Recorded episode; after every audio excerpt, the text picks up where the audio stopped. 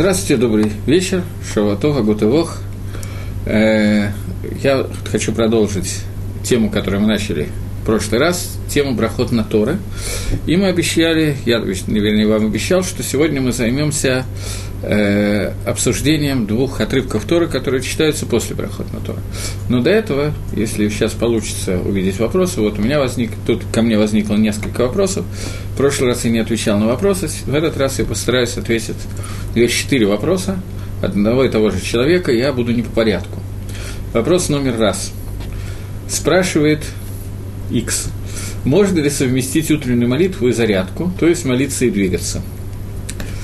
Сколько я думаю, что вопрос был шуточный, поэтому ответ будет таким же. Э, известная история, как какого-то хасидского рэбе спросил один из его э, учеников, хасидов, можно ли курить во время молитвы. И рэбе ответил, что ты должен молиться, а не курить во время молитвы. Хасид пересказал своему приятелю, тот сказал, ты неправильно спрашиваешь, я тебя научу, как спрашивать. Подошел к Рэбе и спросил, Рэбе, когда я курю, можно молиться? Рэбе ответил, молиться всегда можно. Поэтому, если человек делает зарядку и в это время хочет обратиться ко Всевышнему, то не так плохо, ничего страшного. Но утреннюю молитву зарядкой совмещать не надо и нельзя. Принципе, галахат, галахот, законы брахот, я не говорю уже о тфилот, о молитве, но законы брахот, что человек должен в это время оставить все свои дела, Литковен думать о том, что он делает, кому он делает и так далее, и думать над словами и о том, о чем он молится сейчас. Может оказаться ситуация, что человек занят какой-то вещью, например, едет в автобусе, у него есть свободное время, он может помолиться, псалмы почитать и так далее. Гезунтергей на здоровье, ничего страшного, ничего плохого в этом нету. Но двигаться и одновременно говорить брахот не лакатхила, но в принципе это можно делать. Но делать зарядку и одновременно молиться, это технически довольно трудно. Я бы сказал, что просто невозможно. Я не могу сказать, что по отдельности молиться и делать зарядку возможно. Это тоже две очень трудные вещи. И зарядку делать – это целая работа тяжелая, а уж молиться – это совсем тяжело. Поэтому я рекомендую вначале попробуйте по отдельности. Если получится, то там посмотрим. Теперь, может, э, второй вопрос. На самом деле, в моем порядке он первый. Справа вопрос. Человек, который не ложился, зачем говорить брахот? На Торы. Вопрос значительно лучше. На него будет значительно тяжелее ответить. Это входит в спор между Рошем и Рамбомом. Относительно человека, который не ложился спать, есть махлоки с решением, должен ли он говорить брахот на Торы. То есть, человек не может, мы сказали это, что человек не может э, учить Тору без благословения. Что вызывает гефсек, перерыв между прошлым благословлением и сегодняшним изучением Торы? Сон или ночь, независимо от того, спал я или нет. Это махлокис, это спор решением – и Решоним – это первые комментаторы Талмуда. После завершения Талмуда были комментаторы примерно до времени изгнания из Испании. Это эпоха Тхуфа, которая называется эпоха Решоним первых комментаторов Талмуда. Среди них был спор на эту тему. И с этим спором э, сталкиваются евреи примерно раз или два раза в год. Обычно в Лайла Шивот, Шивот, ночь Шивота, принято не ложиться и всю ночь учить Тору. Получается, что человек не спал, а всю ночь учился, должен ли он говорить брахот на Тор или не должен говорить брахот на Тор. Это вопрос, это спор.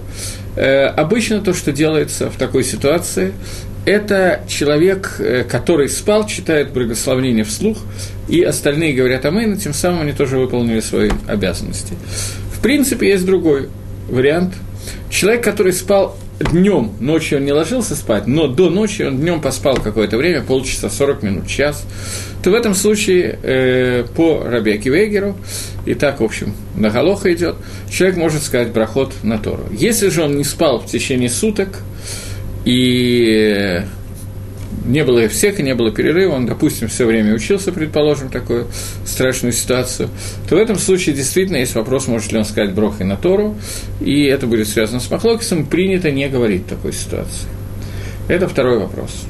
Но поскольку обычно люди ложатся спать, даже в молодом возрасте, иногда ночью все-таки, то обычно люди говорят ברכות. Вопрос третий. Так как Тора была дана до храма, почему Творец позволил строительство, чтобы разрушить Э, это вопрос значительно более общий. Вопрос этот возникает, Раши его задает в другом варианте. Раши, комментируя Тору, отрывки Берешита, отрывки в начале, задает Раши вопрос, что человек, Всевышний создал человека, зная будущее, и зная, что человек будет есть от дерева познания от э, добра и зла, и зная, что в мир войдет смерть. Зачем же он создавал человека, зная, что этот человек в дальнейшем будет убит, умертвлен и так далее? Этот вопрос еще более сложный. Раши дает ответ на этот вопрос, но ответ на этот вопрос на самом деле может не всех устроить. Хотя Раши он устроил, так что тоже не так плохо. Раша говорит о том, что когда у человека, у меня такое несколько раз происходило, когда у человека рождается сын, человек, как правило, радуется. Если его спросит другой человек, чего ж ты радуешься? Ты же знаешь, что все люди смертны, этот сын в конце концов умрет. Что ответит молодой, радующийся папаша, которого только что родился ребенок? Он скажет, отстань от меня, оставь меня в покое. Сейчас у меня есть радость, что будет потом, это отдельно. Это во-первых. Во-вторых, этот вопрос я сведу к более общему вопросу. Мне кажется, что это кавана этого вопроса, что это смысл этого вопроса. Вопрос возникает, э, Акодыш Баругу знает, Всевышний Благословен, он знает о том, что произойдет в дальнейшем с человеком. При этом то, что произойдет с человеком, решает сам человек – поведение человека, его поступки – это то, что КВ, то, что влечет какие-то результаты этих поступков. Таким образом, получается, что с одной стороны человек сам строит свою жизнь, с другой стороны, несмотря на то, что человек строитель собственной жизни, тем не менее, э, что произойдет в этой жизни, Всевышний знает заранее. Таким образом, вопрос, который возникает, как знание Всевышнего о будущем связаны с свободой выбора человека в этом мире человек решает, что ему делать. Вопрос очень трудный.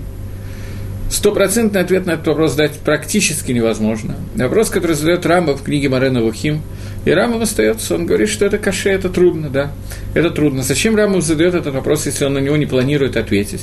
Для того, чтобы объяснить нам, что бывают такие вещи, которые мы до конца не понимаем, и наше непонимание не связано с нашим пониманием всей Торы. Да, есть вещи, касающиеся Творца, которые понять очень трудно. У меня есть несколько ответов на этот вопрос, которые я могу дать, чтобы проиллюстрировать, но поскольку я уже как бы свалил на Рамбома, что трудно ответить на этот вопрос, то мне уже тоже не так трудно говорить. Все-таки для того, чтобы проиллюстрировать это. Из-за чего был разрушен храм? Из-за нашего поведения. Всевышний знал, что он был, будет разрушен, знал. Зачем же он это сделал? Для того, чтобы мы могли вести себя самым разным способом. Я приведу это в качестве такого примера. Существует несколько измерений. К сожалению, рисовать я не могу, меня лишили такой возможности, но э, попытаемся нарисовать мысленно. Вы будете рисовать вместе со мной мысленно. На самом деле в этом есть свои плюсы, что я не могу рисовать. Во всяком случае, учитель черчения считал в институте, что мне неправильно рисовать. Так что, может быть, что-то в этом есть, что у меня доску забрали. Вот. То, во всяком случае, представим себе одно измерение. Одно измерение – это линия. Человек, который находится в одной точке, он видит одну точку справа и одну точку слева. Больше он не видит ничего. Все, что ему доступно, это две точки. Одна точка справа, другая слева. Когда мы переводим эту линию в другое измерение, в два измерения, то получается плоскость. Точка в плоскости выглядит как прямая линия, которая проходит. Выйдя во второе измерение мы видим всю прямую линию, вот так вот наискосок, когда смотрим вниз, мы видим всю прямую линию. То есть человек, который находится во втором измерении, видит все первое. Человек, который выходит в третье измерение, третье измерение – это высота, он видит всю плоскость. То, чего раньше он не видел. Он раньше видел линию, теперь он видит много больше, плоскость. Человек, который выходит за пределы четвертого измерения, за пределы времени. Человек этого сделать не может по ряду причин машины времени. Насколько я знаю, последняя была изобретена Шуриком, Иван Васильевич меняет профессию, может, еще что-то было. Это последнее, которое я помню. Но поскольку человек этого сделать не может, то у него нет этой проблемы. Но такая проблема существует у Творца. Творец находится вне времени. Само имя Творца, которое мы уже много раз обсуждали, это юткой и вавкой, глагол «быть» поставленный одновременно в три времени. А я, АВ, ВЕ, тот, который был, есть и будет, который находится одновременно в трех временах. Поэтому Акодыш Баругу, он видит прошлое, настоящее и будущее совершенно одинаково. Он вышел за пределы четвертого измерения. Поэтому для него все, что происходит во времени, открыто. При этом это никак не влияет на нас, которые не знают, что произойдет в будущем. Я приведу это на, на таком примере. Есть стол, на который мы смотрим, я не знаю, видите ли вы, я сижу за столом, я не в курсе, видите ли вы стол или нет, видит. Э, если видите, то вот есть стол, а, тогда я могу, тогда я могу показывать. Я на столе сделаю какую-то систему э, препятствий. И буду смотреть на муравья, который ползет по столу. Муравей под, э, подходит к первому препятствию, которое он видит. И он, у него есть свобода выбора, пойти направо и пойти налево. Я, который смотрит сверху на стол, знаю, что если он пойдет направо, он этого еще не знает. Но здесь стоит еще одно препятствие, ему сов-сов, в конце концов придется вернуться налево для того, чтобы обойти с другой стороны. Мое знание никак не влияет на сегодняшнее поведение муравья. Точно так же, точно так же, знание Творца никак не может влиять на мое поведение сегодня, потому что он скрыл результаты этого поведения от меня. Это пример, который, безусловно, не отвечает полностью на вопросы. Я даже как бы и не пытаюсь полностью ответить на вопрос, поскольку Рамбам уже сказал, что ответ на этот вопрос полностью человек не может понять, поскольку он не Акодыш Баругу, поскольку он не Всевышний, так случилось. Но, тем не менее, какая-то иллюстрация, мне кажется, была необходима. Поэтому Акодыш Баругу прекрасно знал о том, что будет построен первый храм, разрушен, построен второй, разрушен и так далее. И тем не менее, он сделал так, чтобы мы своим поведением могли руководить, делать так, чтобы мир работал по тем или иным принципам. Сегодня, после того, как это произошло, мы знаем, к чему привело, Гемора нам раскрыла, Хазаль, наши мудрецы благословенной памяти раскрыли нам, что это произошло из-за того, что благословление на Тору было сказано неверно, то есть мы не учили Тору лишма. Поэтому я перехожу к следующему вопросу. Тот же человек спрашивает, лишма имеет в виду и цель ее, и исполнять ее, и обучать. Безусловно, все это имеется в виду. Но то, что я хотел сказать на прошлом уроке, что лишма имеется настоящая стопроцентная лишма Торы, это кроме исполнять и обучать Торе, имеется в виду учить Тора ради изучения заповеди Торы. Ради самой заповеди Лимут Тора, Талмуд Тора Кенегут Кулам, изучение Тора, которое равняет всем заповедям. Не только, чтобы знать, как правильно выполнить ту или иную митцву, а чтобы выполнить заповедь изучения Тора. Это заповедь Бифней Ацма, отдельная – не так, как мы учим какие-то вещи для того, чтобы знать, как правильно себя вести. Это, этому был посвящен прошлый урок, если я не забыл точно, чему он был посвящен. Таким образом, поскольку я ответил на все четыре вопроса более или менее, то я бы хотел продолжать дальше. Я не всегда успеваю ответить на все вопросы, которые мне были заданы во время урока. В этом случае я буду отвечать после этого. Дело в том, что меня попросили иногда во время урока не отвлекаться на вопросы, потому что кто-то из тех, кто меня слушает, сказал, что очень тяжело иногда уловить все детали. Поэтому я не всегда буду, я тем не менее буду в основном отвечать, но не всегда. Поэтому я прошу прощения за то, что я так вот не все отвечаю. Двигаемся дальше.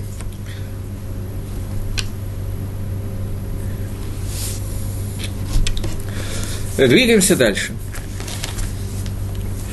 Э, после того, как мы сказали Броха на Тору, мы читаем два отрывка. Отрывок из письменной Торы и отрывок из устной Торы. Отрывок из письменной Торы – это отрывок из Хумаша. И вареха Хашем Ваишмиреха. Отрывок, который называется Беркат Каганим, благословление Каганим. Мы знаем, что в Амисраиле есть 12 колен. В колено Йосиф, Йосифа, Йосефа разбито еще на два колена, в свою очередь. Колено Ефраима и колено Минаше. Кроме этого, есть э, в левитах выделено потомство Аарона для того, чтобы вести храмовую э, службу. Кроме храмовой службы есть еще отличие одно колено, не колено, а кусочка колена левитов, а именно Каганим. Каганим получили от, отдельную митсву Левареха там Исраэль. Леварех говорит броху, благословление на Амисраэль.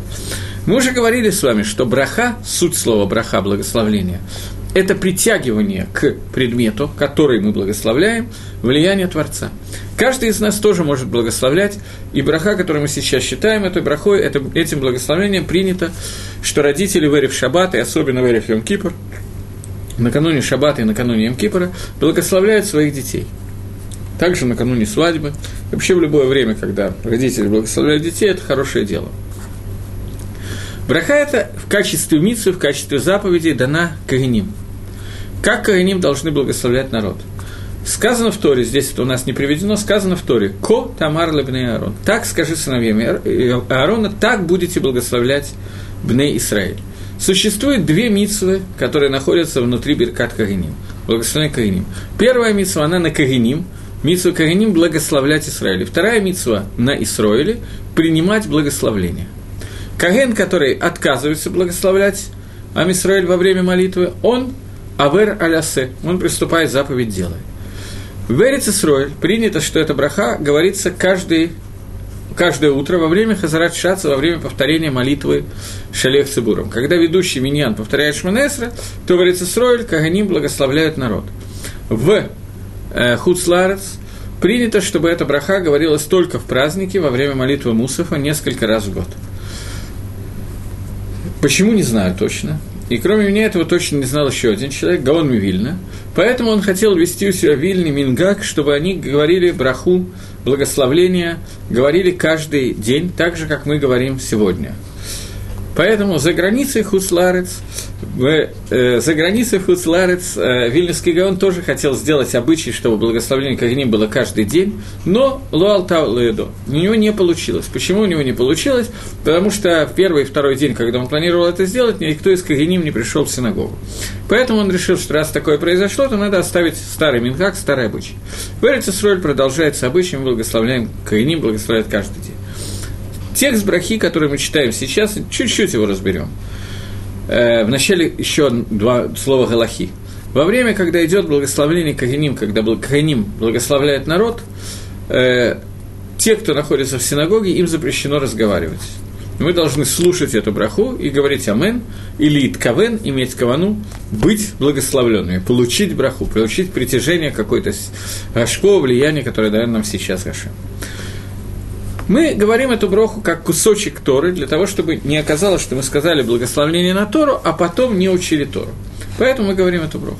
Браха и Варехаха будет благословить тебя Гашем, Всевышний, Вейшмереха и сохранит тебя. Другими словами, мы уже перевели слово браха, притянет Всевышний к тебе какое-то какое свое влияние и будет тебя охранять. Лишмор охранять. Нас называют Шамер Шаббат – евреев, те, которые охраняют субботу. Мы храним субботу, суббота хранит нас. Мы храним верность Гашему, и Гашем охраняет нас. Поскольку мы находимся в состоянии, когда очень часто евреев хотели истребить, испанское изгнание, разрушение двух храмов, катастрофа и так далее. Много примеров можно приведи, привести. Поэтому одной из основных очень важных, я не знаю, основных, очень важных вещей, которые говорят Каганим, когда благословляют Израиль, и которые мы говорим, это влияние на то, чтобы Акодыш Баргу сохранил нас как народ. Имеется в виду не только физически, но и духовно.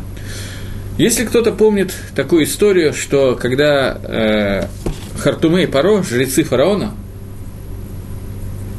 пришли и сказали Паро, пришли и сказали фараону, о том, что должен родиться человек, который спасет евреев выведет их из Египта, то одно из первых зерот, одно из, из первых распоряжений, которые дал фараон, было то, что надо всех мальчиков убивать, бросать в реку, и банот, девочек, тихаюн. Дословный перевод «оставьте в живых». Но объясняют нашими форшем, что значит наши комментаторы, что значит девочек оставьте в живых. Это означает девочкам дайте египетскую жизнь, ассимилируйте их, превратите их в египтян.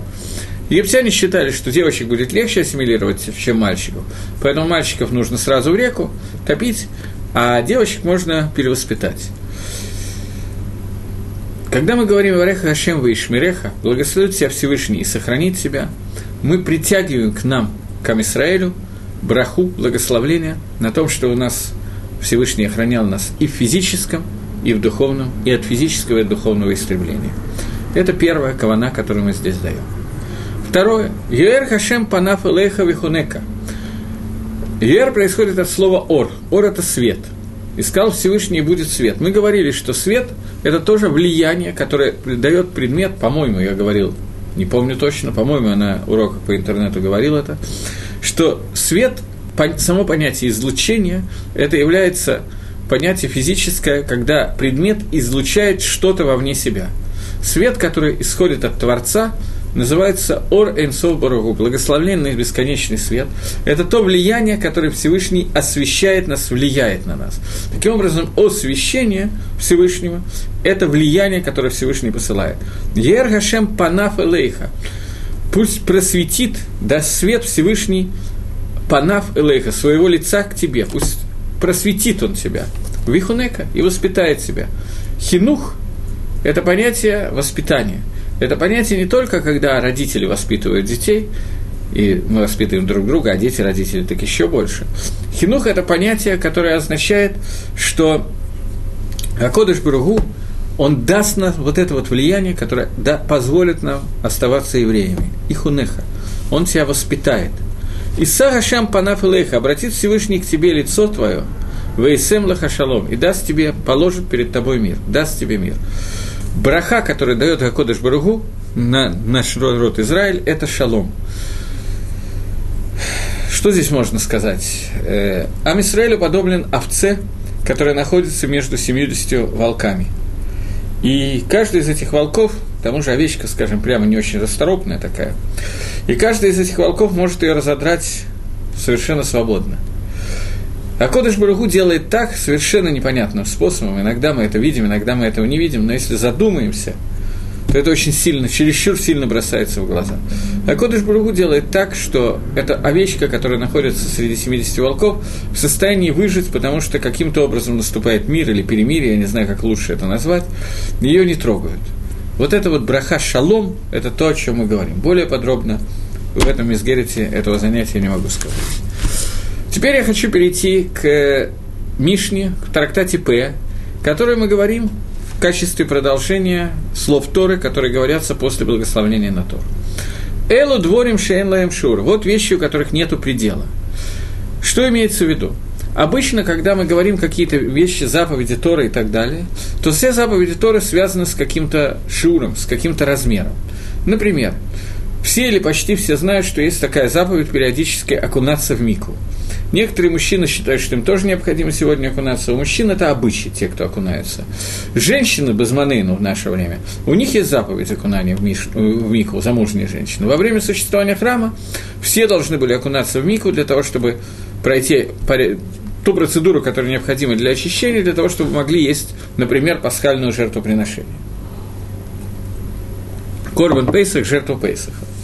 Так вот, миква, она имеет какой-то размер – если миква чуть меньше, чем положено, то в нее уже не, нет никакого смысла окунаться, не поможет. Шур миквы нам дали, хахамим измерили и сказали, что шур миква – это 40 се, определенный размер, неважно сейчас чему он равен, в литрах, метрах и килограммах, это не принципиально.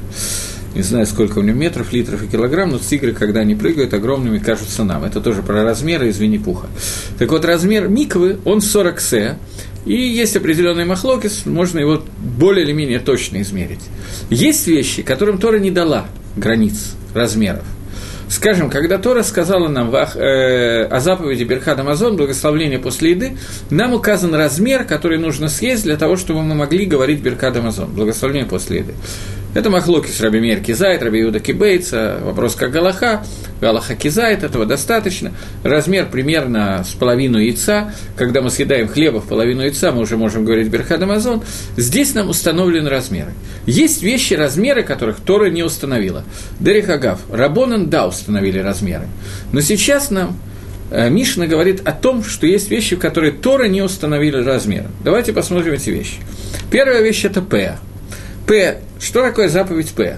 Если у человека есть поле, и он собирает урожай с этого поля, то Тора предписала, что один край поля, я так понял, что стол виден, один край поля, вот я ограничил, виден, виден, один край поля человек оставляет неубранным для того, чтобы в него могли прийти бедняки, собрать урожай и приготовить его и кушать. Для того, чтобы человек помнил о заповеди, о том, что существуют люди, у которых нет поля, у которых нет урожая. И о них нужно, нужно помнить и заботиться. Существует меда, которая называется хесед, доброта, милосердие. Так же, как Акодыш Бару Рахман, так и мы должны быть Рахманим. Мы должны иметь эту, эту, эту меду. И мы должны отделять П. Сколько? Тора не устанавливает. Если у меня есть огромное поле – на много квадратных километров, то один колосок, который я оставил, я выполнил заповедь П. Рабонан установили шур этой заповеди и сказали, что надо оставлять одну шестидесятую от поля. Это не такая большая часть, но, однако, она достаточно существенная для того, чтобы стало жалко. Э, сегодня я думаю, что из всех, кто слушает меня, есть мало людей, которые удостоились выполнить заповедь П. Заповедь П выполняется только на территории Эрицесроль. Это Мицвот Луя Барец. У нас есть заповеди, которые связаны с Эрицесроль, и заповеди, которые не связаны с Эрицесроль. Заповеди, которые связаны с землей, обычно, не всегда, но обычно, это заповеди с урожаем. Это обычно заповеди, связанные с Эрицесроль.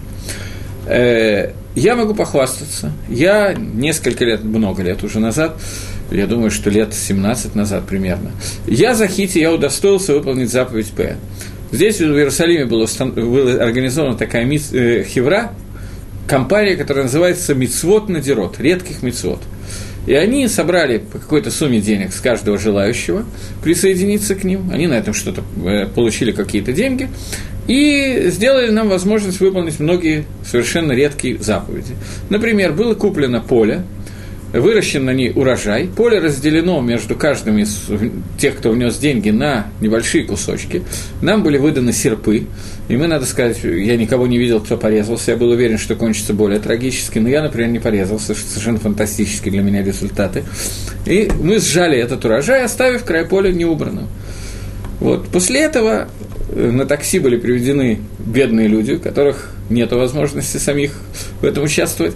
Они, э, и у них было куплено то, то зерно, которое осталось, которое пошло на выпечку мацы. Это поле было специально куплено такое, чтобы это зерно было кошерным для выпечки мацы и так далее. Таким образом, я удостоился выполнить мицву פאה. Есть еще несколько מצוות подобных, например, тоже я думаю, что мало кто из вас выкупал первенца осла я выкупил тоже через ту же хевру и так далее. Есть было несколько. Вот это мицва פאה. Мицва פאה довольно редкая сегодня мицва. В то время, когда писалась Мишна, практически у каждого человека был какой-то участок, и каждый человек выполнял эту заповедь פאה. Мишна говорит, что Тора не устанавливает шур. Если ты хотя бы чуть-чуть позаботился о бедном и вспомнил о нем, заповедь Тора ты выполнил. Рабонан установили шур, поскольку иначе это будет совсем непонятно. Вторая заповедь – Бикурим. Тоже довольно интересная заповедь. Что за заповедь Бикурим? У человека есть дерево, поле деревьев, сад апельсинов, я знаю. И вот первые плоды, которые вырастают, первые апельсины, которые появляются уже готовые в этом саду, он обвязывает какой-то ленточкой для того, чтобы запомнить, что они первые. После этого, собирая урожай, он их тоже собирает, кладет их в хорошие золотые, какие он может, самые лучшие корзины, и несет их в Бет-Мигдаш, в храм. После чего он их подносит у определенного места у жертвенника, касается жертвенника, после чего это отдается Каиним, и это Каиним, которые говорят Броху, который мы читали предыдущую, это тем самым выполняется заповедь Бекурим, первые плоды, которые мы отдаем, отдаем их э, Акодыш Бруху Всевышнему. Эта заповедь символизирует довольно интересную вещь, понятную, но довольно интересную вещь. Человек, который целый год работал для того, чтобы вырастить урожай – вкалывал трактористам и так далее. Это не человек, который, как я сейчас вам зачитываю кусочек из э, Сидура, никогда, в общем-то, кроме одного раза, когда мне серб дальний подходил к полю. Человек, который все, что вложил всего себя в этот урожай.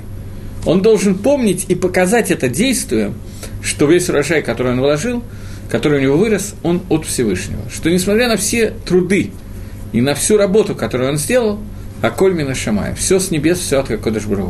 Поэтому он возвращает Всевышнему часть этого урожая, чтобы проявить эту вещь. Это заповедь Бекурим, которая дается здесь. И это достаточно, как бы, достаточно тяжелая заповедь для человека, который работает на поле.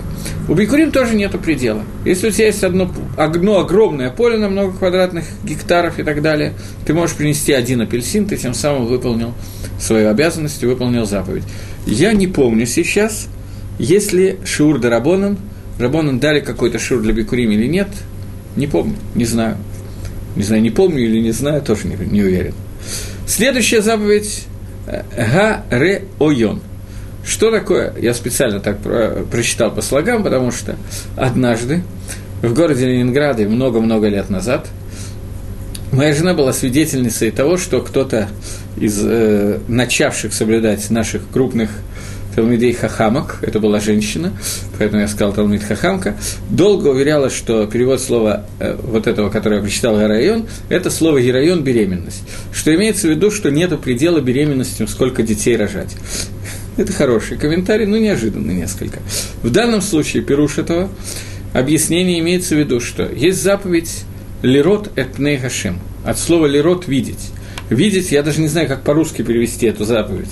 Э, есть заповедь, я сейчас ее расскажу, а вы сами найдите перевод. Э, есть заповедь человека, каждого мужчины, э, мужчины и детей мужского рода, которые там примерно с 5-6 лет, три раза в год явиться перед лицом Всевышнего и видеть храм и быть увиденным в храме. Вот это вот переводится от слова «лирот», «рая». Эта заповедь Рая написано, что ло его лифанай рейкам. Ты не придешь ко мне с пустыми руками. Что значит с пустыми руками не придешь? Имеется в виду, что нужно принести жертвоприношение. И это жертвоприношение не указано в Торе, за какую сумму денег ты должен его покупать. Ты можешь принести 10 быков или ты можешь принести одного голубя. Тора не устанавливает этого предела. Рабонан, да, установили предел – но поскольку этот предел вам ни о чем не скажет, это спор Бетшама без Гилеля, я не буду вам морочить голову с этим. Э, какую именно жертву надо принести, устанавливает Рабона. Но Тора не устанавливает. Это опять одна из вещей, которые человек должен помнить, что все, что у него есть, оно от Всевышнего, и когда он приносит Всевышнему эту жертву, он показывает это. Следующая вещь, у которой нет предела ни сверху, ни снизу, это гмилут хасодим – Гмилут Хасодим мы уже обсуждали, что это такое. Что такое Гмилут Хасадим? Оказание добра друг другу. Э, что значит, что нет предела Гмилут Хасодим? Имеется в виду, что я могу э, выполнить э, заповедь Сдоки, дать пожертвование, дав 10 огород. Могу дав 100 шекелей. Предела этому нет. Человек должен выполнять заповедь Сдоки, заповедь Гмилут Хасодим – есть митсу дарайса что-то отделять бедняку. Что именно, Тора не указывает, сколько и как. Мы знаем, что есть мингак, обычай отделять массер, десятую часть доходов, которые есть у человека. Они отделяются бедняку. Но это Бапаштус – это установление Дарабона. Есть, правда, мнение, что это тоже история. Но это не имеет отношения к Милут Хасадиму, которое здесь указано. Милут Хасадим, которое здесь указано, это любое действие, которое направлено Бен Адам Лахаверо, между человеком и его ближним. Любое это действие, которое я делаю для того, чтобы помочь кому-то, это будет Гмилут Хасудим. Человек, который утром встретил другого человека и поздоровался с ним, сказал «шалом», он его благословил, пусть у тебя будет мир, слово «шалом» переводится как слово «мир», кроме слова «здрасте». Тем самым он тоже выполнил митсу Гмилут Хасодим, и до Райса он уже выполнил эту митсу. Рабонан дали какие-то тоже шурим, что нужно делать, так же, как раньше. И последняя вещь, у которой нет предела, это Талмуд Тора, изучение Тора. Изучение Торы – это вещь, которой нет предела ни сверху, ни снизу. Человек, который учит Тору 24 часа в сутки, он выполняет заповедь Талмуд Тора. Человек, который учит Тору 3 минуты, он тоже выполняет заповедь Талмуд Тора. Понятно, что за выполняем ее совершенно по-разному и на разном уровне и так далее. Но заповедь Талмуд Тора у нее нет предела. Одно слово Торы – это тоже заповедь Талмуд Тора. Человек, который сказал одно единственное слово, он тем самым выполнил Митсу Талмуд Тора.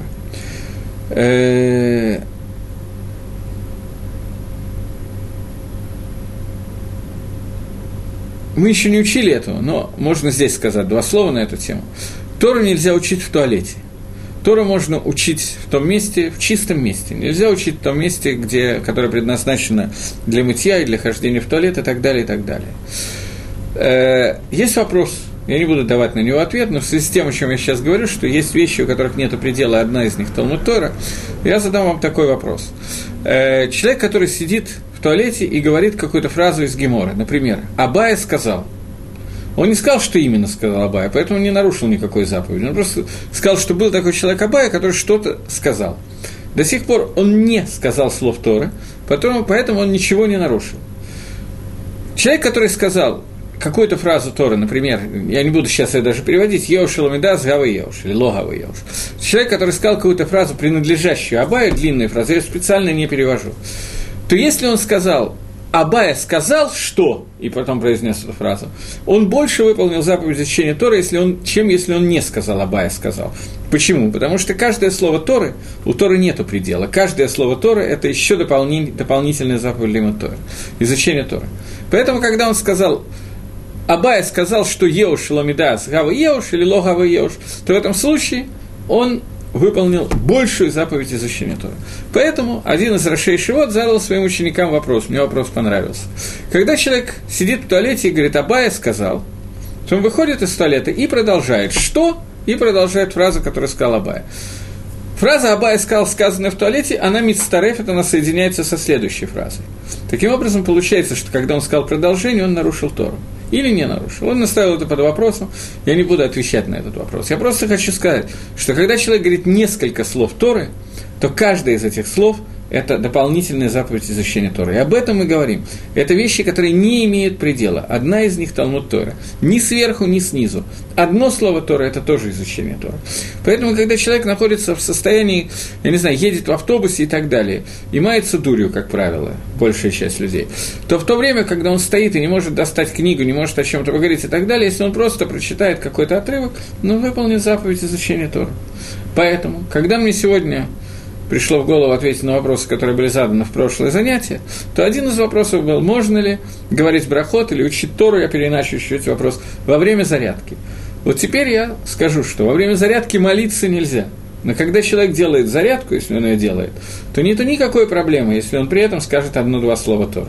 Не, не называется, что он учит Тору, делая зарядку. Просто когда он делает зарядку, он заодно, чтобы не было битулисман, чтобы не было просто проведенного времени, он может сказать слова Торы. Теперь я закончил ответ на тот вопрос, который я начал раньше. Следующий кусочек, тоже продолжение, это тоже из Мишны П. Элу дворим шадам охель паратейхам баалам азева, акерин каемет лаалам абава элуге.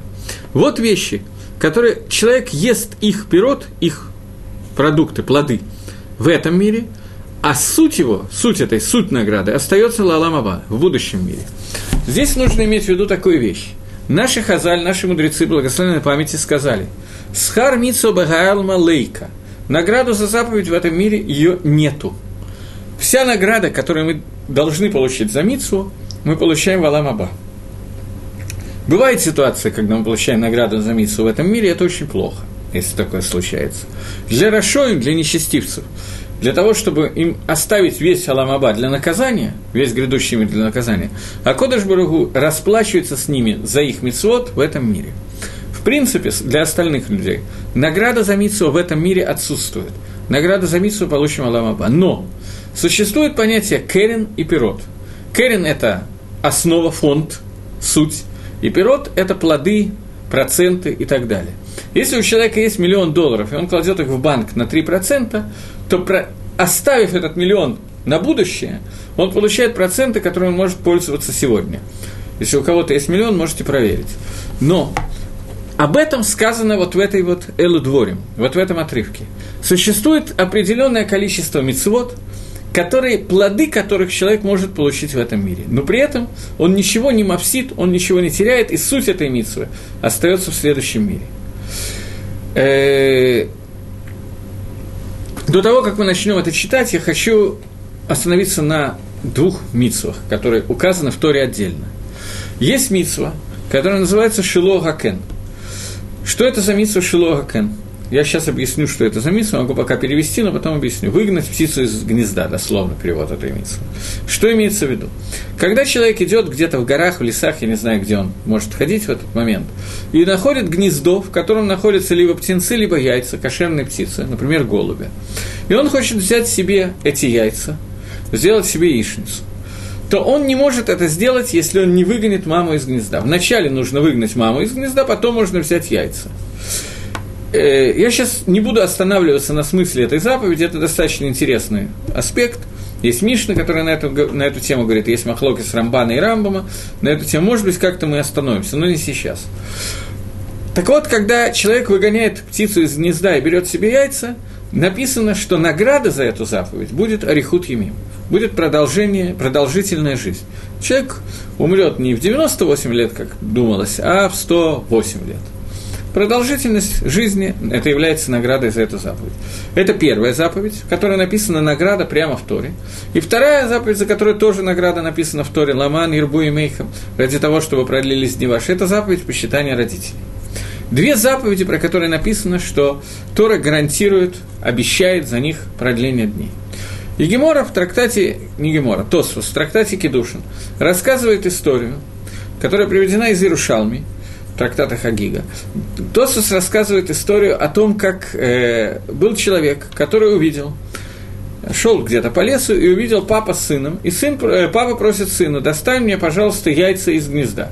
Сын полез, чтобы достать яйца из гнезда, увидел, что на яйцах сидит голубица, прогнал ее, и, возвращаясь обратно, слезая с дерева, его укусила змея, и он умер.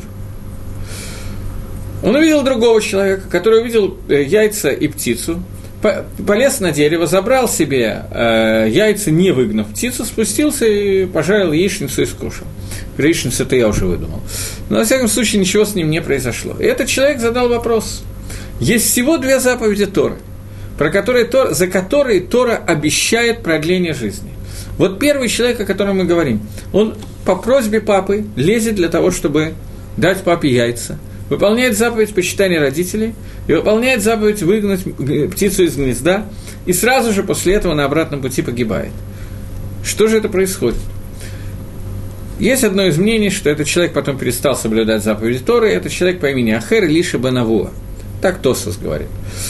И э, Тосос говорит, в чем он ошибся. В чем состояла его ошибка. Он подумал, что Арихут Емим, продление дней, которое имеется в виду, это в этом мире. И он ошибся в том, что сказал Раби Ишмель, говорит Тосфос, «Схар митсу багал малейка». Награда за заповедь в этой мире ее нету. То, что сказано в Торе, что продлятся дни, имеется в виду Алам Аба, в будущем, что за это ты получишь Алам Аба. Что такое Арихут Емим Алам Аба? Длинная жизнь в Алам Аба – это отдельный разговор. Имеется в виду насыщенный Аламаба, имеется в виду. Тут надо, наверное, все таки объяснить. Потому что Аламаба, он бесконечен, поэтому что значит Арихут имеем? Имеется в виду насыщенность этого. Здесь, в этой Мишне, нам рассказывает Мишна о том, что существуют вещи, в которых таки да, есть какая-то награда, которую человек получает в этом мире. Но эта награда – это не то, что забирает у нас весь будущий мир, не забирает у нас награду из будущего мира. Это награда, которая является как бы процентами, которые нарастают с основного капитала. Это никак не повлияет на награду в будущем мире. И этих вещей всего несколько. Первая вещь – кибут АВМ – почитание отца и матери. То, я даже не знаю, Почитание отца и матери, если мы хотим сейчас разбирать, то это на самом деле надо сделать в общем отдельный урок. Ну, может быть, просто иначе мы не поймем, что мы молимся. Поэтому, может быть, все-таки имеет смысл сейчас несколько слов сказать. Только не надо из этих нескольких слов учить полностью Галахул и как надо делать полностью, но тем не менее какие-то вещи, связанные с Кибутахвем, мы должны знать. Прежде всего, я начну с того, что с, с истории, которая произошла с человеком, которого зовут Раби Тарфон. Раби Тарфон, Раби Акива наверняка все слышали, Раби Тарфон был его хавером, его товарищем, был безумно богатый человек. Безумно богатый человек. И он э, как-то так случилось, что его мама пришла домой, и в Хацере, во дворе, через который она шла, у нее сломался башмак, которого она шла. Ей надо было пройти босиком, а там камни были. Раби Тарфон перед каждым его шаг, ее шагом клал ладонь, чтобы она наступала ему на ладонь, а не шла по камням. И после этого это Митсу Кибута Фаэм так делал, Митсу почитания отца и матери, таким образом он выполнил. И после этого, когда она рассказала об этом Хахамим, Хахамим сказали, что он не выполнил даже начало этой заповеди. Просто чтобы понять, Митсва, почитание отца и матери, это одна из самых трудных заповедей, которые есть в Торе. И Ламайса Элудворим Шейн Лэмшур. Это вещи, у которых нет предела.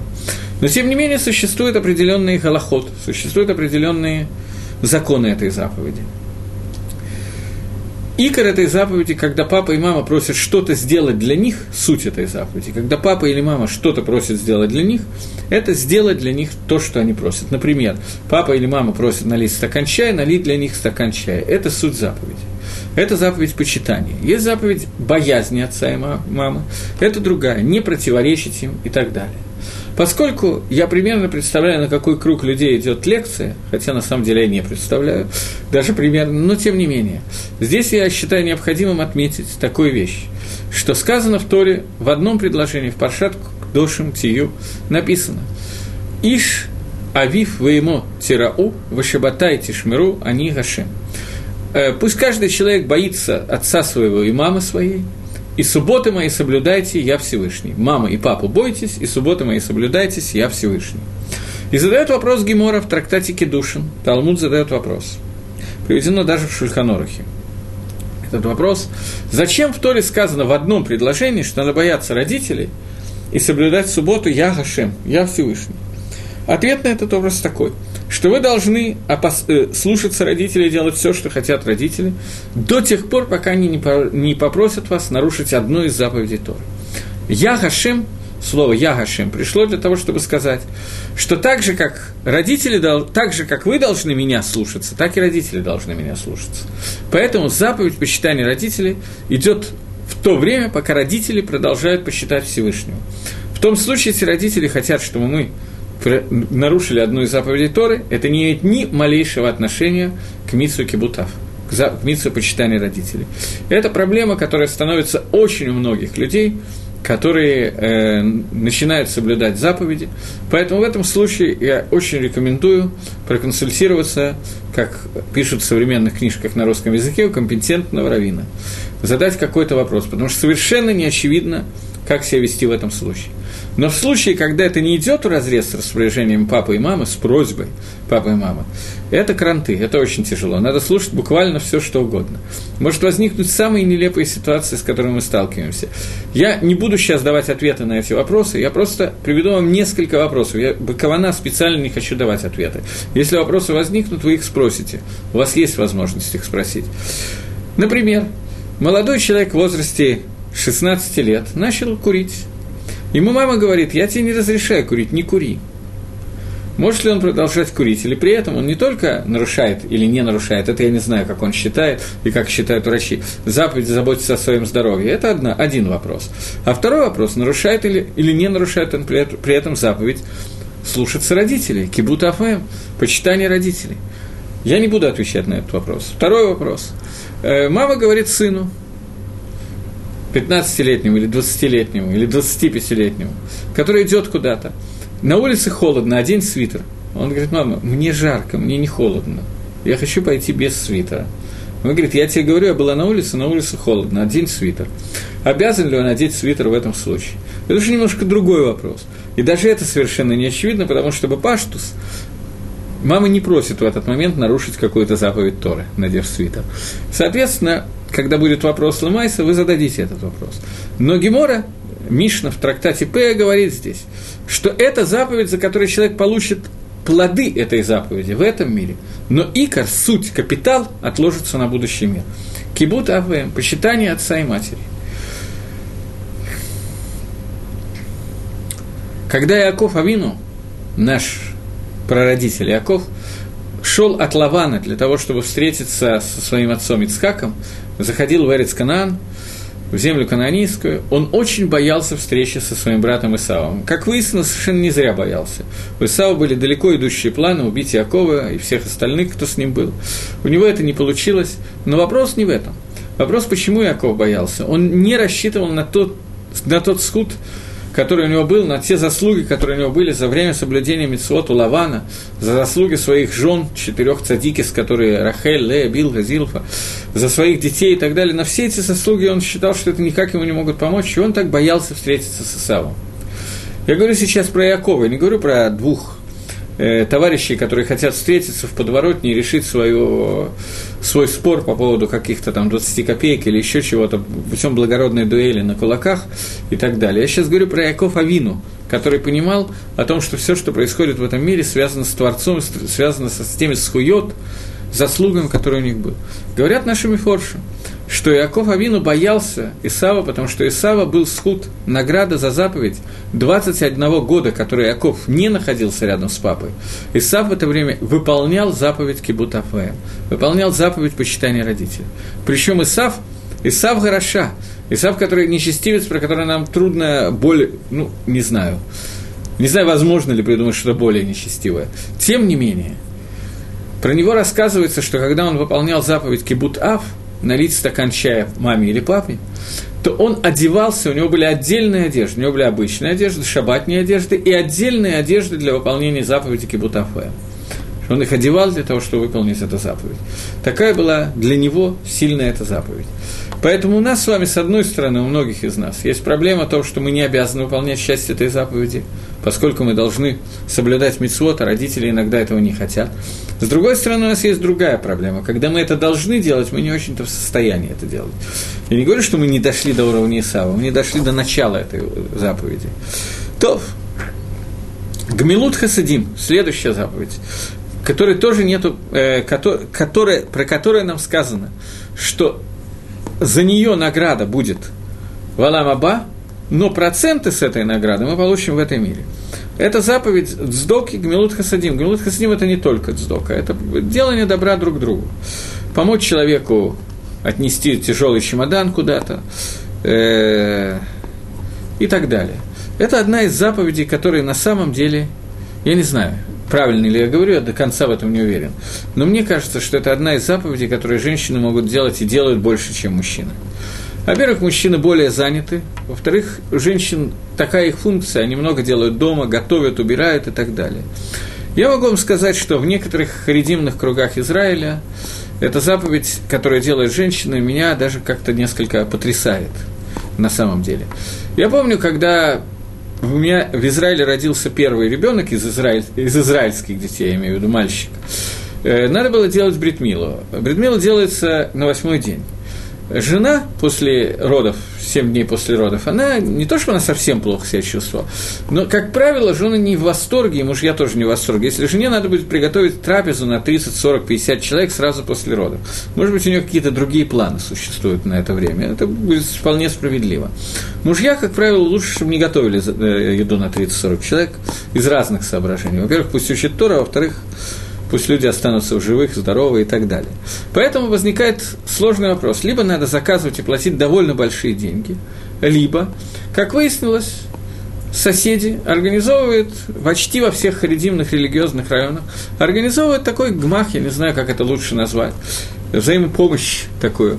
Каждая женщина готовит один-два салата, которые занимают очень мало времени – и в результате 5-6 женщин готовят эту трапезу, а мужу надо только взять в определенном месте одноразовую посуду купить и накрыть.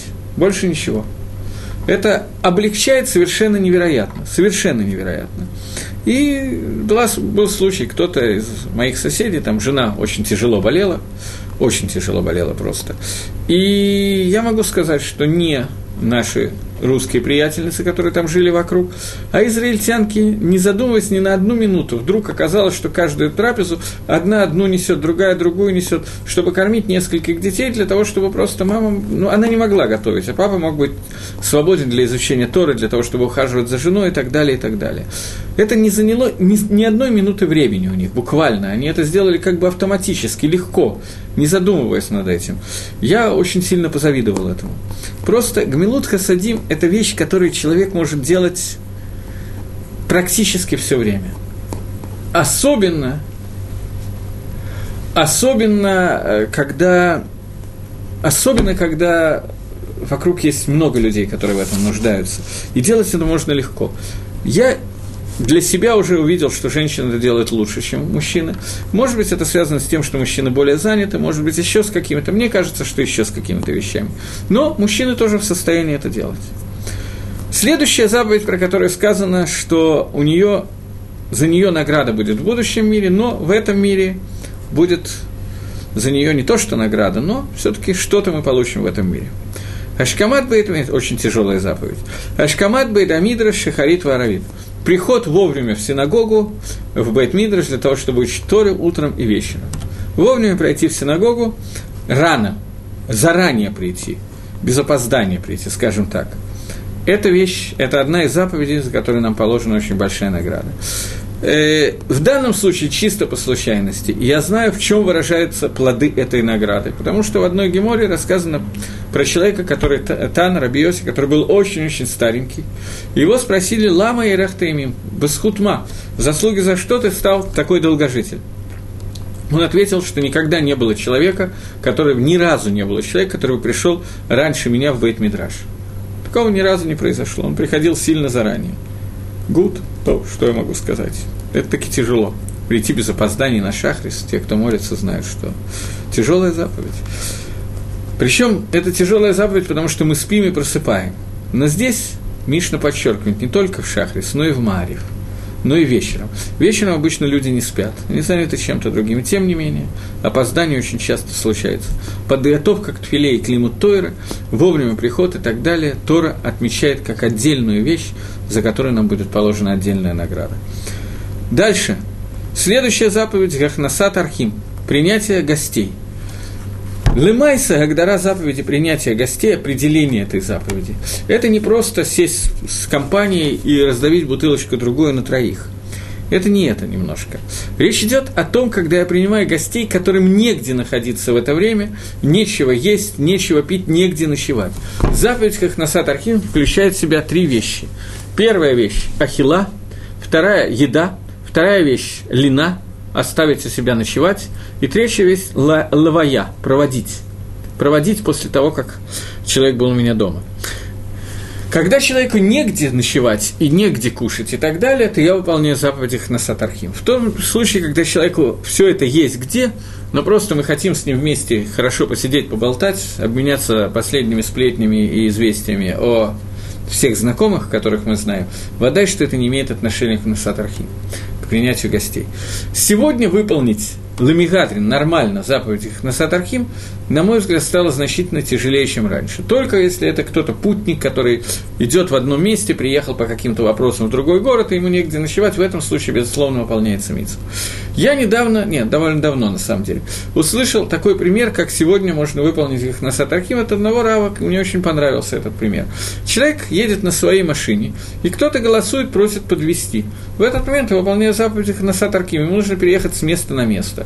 Он хочет сэкономить деньги, не брать такси и так далее. Я его подвожу в это время, пустив его в свое владение, выполняю заповедь их на Сатархим.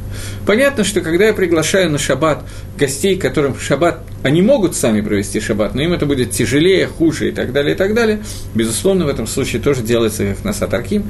И награда за, на, за эту заповедь огромна. Награду за эту заповедь мы учим из э, истории с Авраамом и Сара. Есть известная Гемора, которую все знают, она немножко избита, но все-таки в двух словах.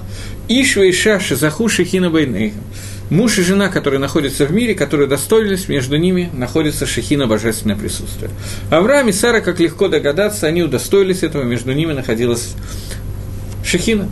И вот, когда Авраам после Бритмила увидел трех э, Малахим, он еще не знал, что это ангелы, думал, что это три путника, и он оставил Сару и побежал к ним. Говорит Мидраш – что отсюда мы видим, что для того, чтобы выполнить заповедь Ханасат Архим, можно отдалиться от божественного присутствия. Авраам находился в месте, где находится Шехина. Там, где он и Сара, там находится Шехина. И он это знал. Он ведь не только знал этот Мидраш Рабиакива, он это ощущал по-настоящему.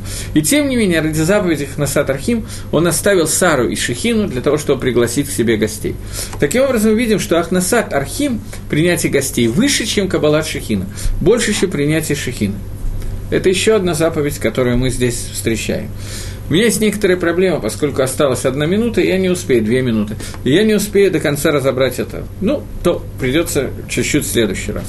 Убикур халим и навещение, на, заповедь навещать больных. Навещать больных заповедь включает в себя несколько смыслов этой заповеди, несколько оттенков. Первое – когда я прихожу в место, где находится больной, я вижу, что он хочет кушать, пить, я могу ему помочь, дать ему стакан пива или принести кусочек чего-то вкусного поесть и так далее, и так далее. Это один из аспектов Хахнасат Архим. В, случае, в этом случае человек, который лежит в больнице, где у него есть хороший уход и нанята частная сиделка, например, в этом случае я не выполняю заповедь Хахнасат Архим, если я к нему пришел, потому что я ему не нужен. У него прекрасный уход. Но есть еще один аспект.